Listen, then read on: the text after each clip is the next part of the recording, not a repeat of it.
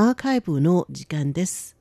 今週は先週に引き続き、中秋節のお話をお届けいたします。2016年9月9日の番組をお楽しみください。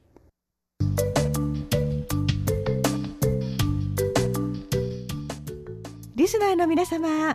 文化の台湾の時間がやってまいりました。この時間では文化に関する話題から台湾の素顔や魅力を探ってまいります。ご案内は塚越です。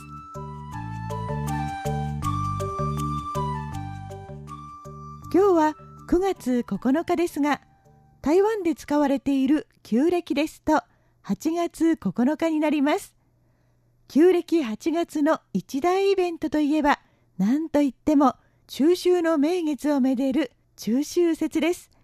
台湾の中秋節は春節単語節と並んで三大節句と呼ばれちゃんと国定休日にもなっている大切な日とされます。ちなみに今年の中秋節は9月15日。もう来週に迫ってまいりました。ということでこの番組では先週から2週間連続で中秋節にまつわるお話をご案内させていただいています。先週の内容をちょっとおさらいしましょう。先週は台湾の中秋節のメインイベントはお月見よりもむしろ家族が集まって一家団らんを楽しむことだというお話をいたしました。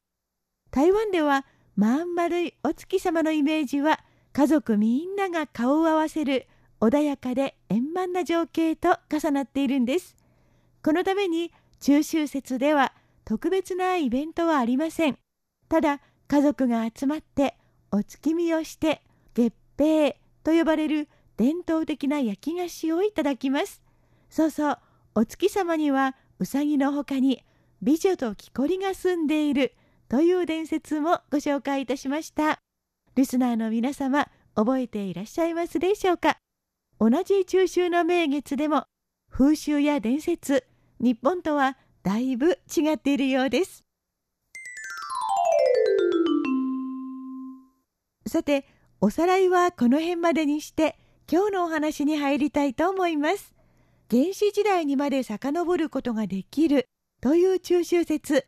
長い歴史の流れでその様子やあり方も随分と変わってきています。特に現代の台湾では他の中華圏では見られないとってもユニークな現象があるんです。それはバーベキューです。中秋節が近づいてくるに従って台湾の街を歩いているだけでどこからともなくお肉を焼くいい匂いが漂ってくるようになるんですよ。バーベキューを楽しむ場所もとってもユニークです。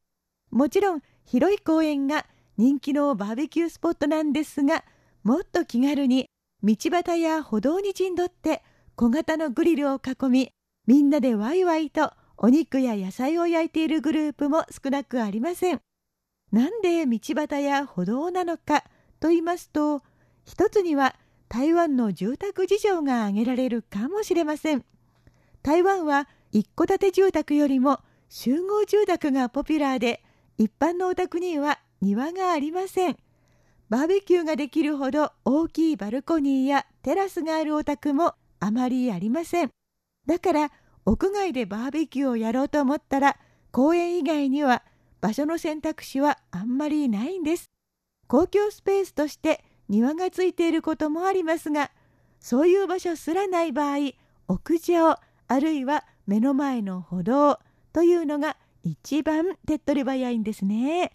ですから車が行き交う大通りであれ静かな裏路地であれとにかくちょっとでも広めのスペースがあればそこに陣取ってバーベキューが始まります。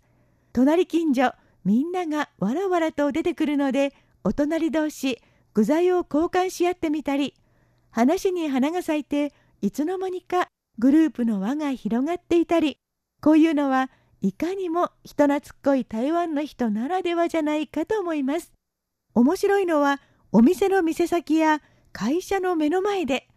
従業員の人たちが総出でお肉を焼いているケースです。なるほどこうすれば勤務中であっても会社やお店を留守にしないで楽しめるわけですよね。こんなことしていいのか。ちゃんと仕事しろ。と思われた日本の皆様。真面目で働き者と言われる日本人も春のお花見の時には仕事中に場所取り係を派遣したりしてブレーコーで楽しんでいるじゃありませんか。台湾では中秋節のバーベキューがそれに相当すると思えばそれほど不思議じゃないと思いますよ。ところで台湾ではどうしてこんなにも中秋節のバーベキューが定着したんでしょうか？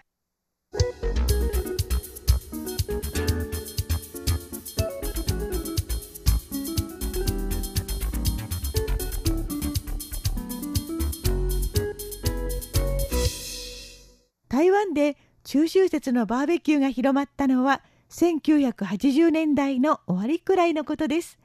それまではせいぜい家でごちそうを作って食べるくらいでした。火付け役となったのは台湾のお醤油メーカー2社のテレビコマーシャルです。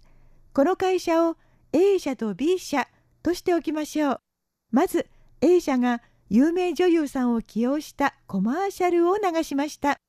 コマーシャルの最後に女優さんが口にするキャッチフレーズは「一家烤肉万家香」という一言。一軒の家でお肉を焼くとそのいい匂いがお隣近所にまで届くという意味です。なんだか日本語だとあんまりキャッチーではないんですが中国語ではこれだけで醤油だれに漬け込んだ美味しそうな焼肉の匂いが漂ってきそうなんです。それも使っている漢字はわずか7文字でその中の3文字がちょうどこのメーカーさんの名前でした。ですから語呂もよく一回聞いたら頭に入るほど覚えやすい一言だったんです。言葉の威力ってすごいですよね。このキャッチフレーズは瞬く間に社会に広く浸透し焼肉ブームが始まります。でも面白いことにこのメーカーさん当時は焼肉のタレみたいな製品は作っていなかったんですよ。焼肉のタレとして焼肉に特化した新製品を売り出したのは A 社のライバル B 社でした。B 社は若い人たちが大勢で屋外バーベキューをしているいかにも楽しそうなコマーシャルを流しました。このコマーシャルではダイナミックな青空バーベキューの様子が映し出されていましたが別に中秋節と関連づけていたわけではありませんでしたただたまたまコマーシャルをオンエアしたのがもうそろそろ中秋節というタイミングだったんです。冒頭でも申し上げましたように台湾では中秋節は祝祭日。そして中秋節のハイライトは一家団らんですから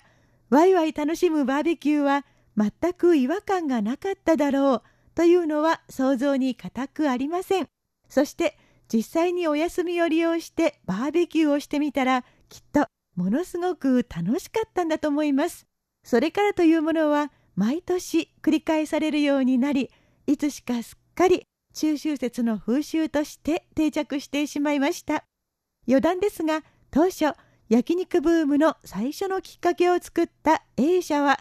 最初のコマーシャルから20年余り経って初めて焼肉のタレを売り出しています。